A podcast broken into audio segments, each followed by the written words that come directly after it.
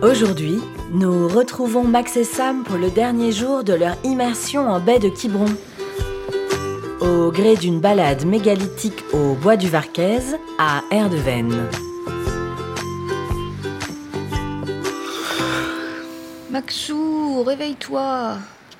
Hmm, attends encore un peu. Allez, Max, on se lève, c'est notre dernier jour, faut qu'on en profite. C'est passé trop vite, je resterai bien une semaine de plus sur la baie de Quiberon. T'as raison. Rentre à Paris, chérie. Moi, je t'attends ici. De toute façon, dès que tu vas connaître le programme de la journée, tu vas pas te faire prier. Ah oui? On va où? Nous allons rencontrer Victoire. Victoire? Victoire Doris. Elle est directrice de paysage de mégalithes. Des mégalithes? Où ça, des mégalithes? Bah partout. T'as bien vu qu'on n'a pas arrêté de croiser des menhirs et des dolmens depuis qu'on est ici. Attends, tu veux dire qu'on va aller visiter les alignements de Karnak? Mieux. Victoire va nous emmener dans des coins encore plus secrets et cachés de la préhistoire bretonne. La classe On y va Voilà.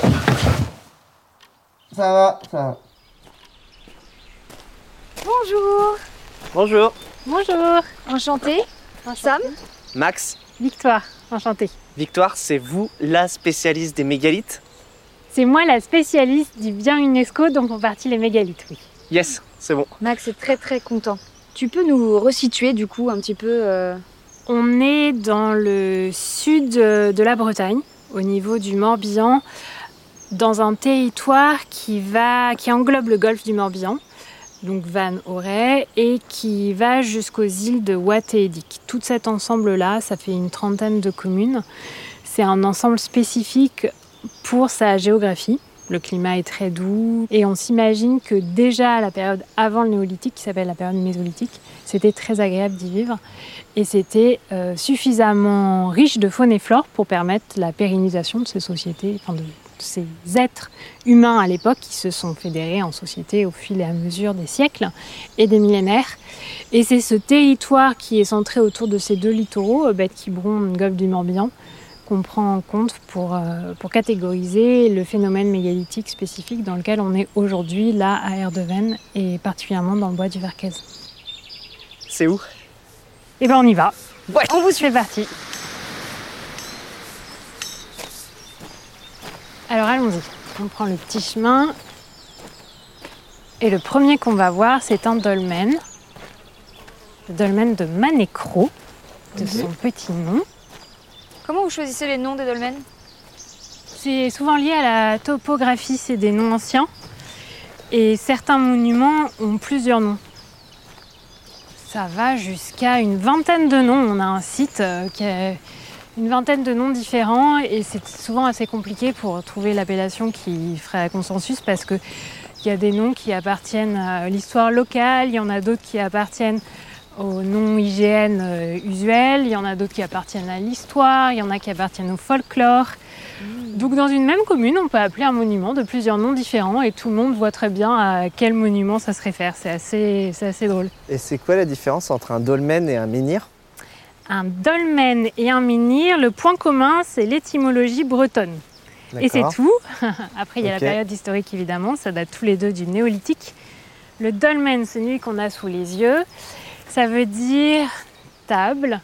Euh, c'est des pierres qui sont dressées sur lesquelles viennent se coucher des tables de couverture en haut. Donc c'est un monument qui est euh, fermé, puisque c'était des tombeaux à la base les dolmens. Et le dolmen, c'est le squelette d'un monument plus volumineux, plus ostentatoire, qui était entièrement recouvert de pierres, de terre, qui s'appellent des tumulus.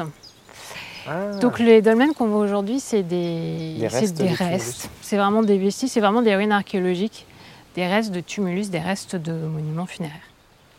D'accord, donc mégalithe, ça veut dire euh, littéralement Grosse pierre. grosse pierre. D'accord. J'allais- mégalithes. Donc c'est vraiment euh, des monuments qui se sont érodés au fur et à mesure des siècles et des millénaires et qui nous restent dans un état de- d'extrême fragilité finalement. Contrairement à ce que l'apparence peut donner voir, on a l'impression que c'est des gros monuments bien costauds en terre, euh, en pierre, qui ont, bah, qui ont traversé les millénaires et en fait pas du tout, c'est des monuments qui sont extrêmement fragiles. Est-ce qu'on sait s'ils se recueillaient comme nous sur des pierres tombales ou? On n'en sait rien du tout parce qu'au néolithique, on n'a pas l'écriture encore.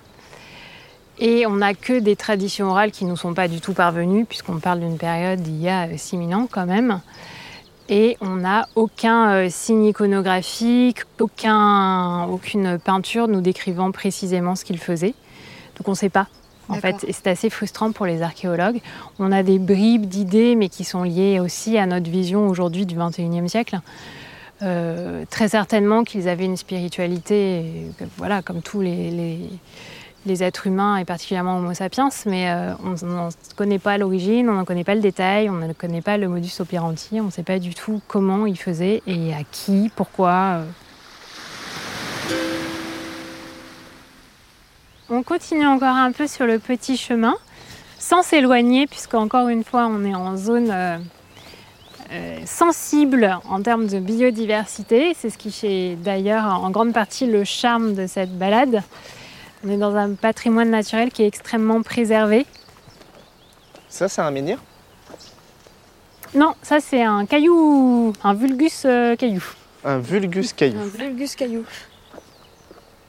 Et un dolmen, du coup, c'est il y a une fonction euh, funéraire. Et un menhir, c'est euh, c'est quoi la différence entre Un menhir, c'est aussi un mot breton, c'est une pierre dressée. Et le menhir, il peut être euh, tout seul, il peut être donc un, un menhir euh, qui peut avoir des dimensions parfois extrêmement grandes d'ailleurs, notamment le grand menhir brisé de Locke-Mariaker. Euh, et il peut être en cercle aussi, et dans ce cas-là, en Bretagne, on appelle ça un cromlech. Comme Stone Age Comme Stonehenge, tout à fait, bien que Stonehenge soit beaucoup plus jeune que les nôtres. On ne sait pas à quoi ça sert les alignements. Et en même temps, moi je trouve que ce mystère, ça participe à l'atmosphère générale, à- au charme. En tout cas, ce qui est sûr, c'est que ça avait une symbolique extrêmement forte, parce qu'ils ne se seraient pas enquiquinés à ériger des milliers de pierres s'il n'y avait pas un intérêt Oui, majeur et fondamental pour eux. Tu, tu dis que c'est très grand, du coup, c'est quand même. Enfin, pour l'époque, c'est un travail monumental. Ah, pour l'époque, c'est un travail pharaonique euh, au sens anachronique du terme. C'est extrêmement important et ça a dû leur demander un temps énorme, un travail énorme et des moyens gigantesques. On sait comment ils ont déplacé les pierres L'archéologie expérimentale offre des réponses, euh, quelques réponses. Effectivement, la forme de, de faire rouler les, les cailloux sur des rondins de bois a l'air de bien fonctionner. Ils ont fait des tests. Ça a l'air de bien marcher, ça a l'air d'être la technique la moins pénible, mais quand on se dit ça, ça reste quand même des techniques qui demandent un certain nombre de personnes mobilisées, beaucoup de temps et beaucoup d'efforts. Il faut quand même tirer des cailloux sur euh, parfois euh, des kilomètres. Donc, on peut quand même supposer que ça part de croyances très fortes, peu importe lesquelles c'était. Enfin, Je veux dire, euh, si ça servait à rien de, l'ordre de la, survie pour mettre autant d'efforts là-dedans, c'est quand même qu'il a, c'est porté par, euh, un truc qui, les appelait, quoi. Tout à fait. On est obligé de constater que l'effort euh, en temps, en homme, a dû être suffisamment conséquent pour que ça ait une dimension euh, supérieure et fondamentale pour eux.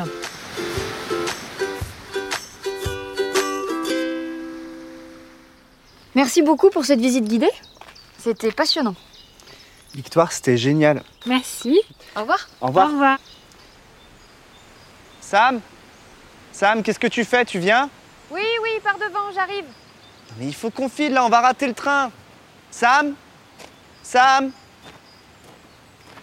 Mais Sam, mais qu'est-ce que tu fais avec ce menhir? T'es folle ou quoi? T'as entendu ce que nous a dit Victoire? Chut, euh, je sais. Mais je suis sûre que ces pierres de boue ont un pouvoir énergétique insoupçonné. Sam, lâche ce menhir, il est en passe d'être classé patrimoine mondial de l'UNESCO. Oh, arrête, euh, je lui fais juste un câlin. C'est comme de la sylvothérapie. Mais Martin, dis quelque chose enfin. Enfin, tu sais, euh, moi, la sylvothérapie. Ah bah merci du coup de main.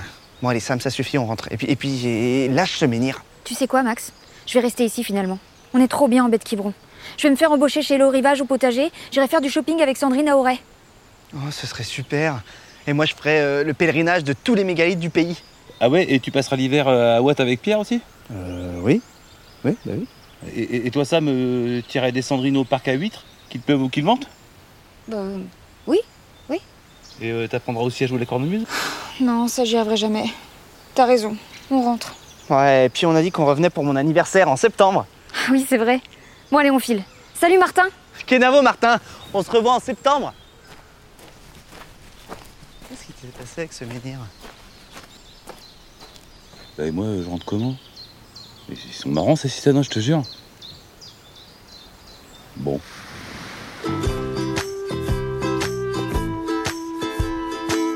C'était Iode, Menhir et Beurre Salé, un podcast 100% bête Quiberon. Un immense merci à vous d'avoir suivi Max et Sam dans leur découverte et leur rencontre avec les femmes et les hommes qui font vivre et vibrer notre beau territoire. À très vite en bête Quiberon.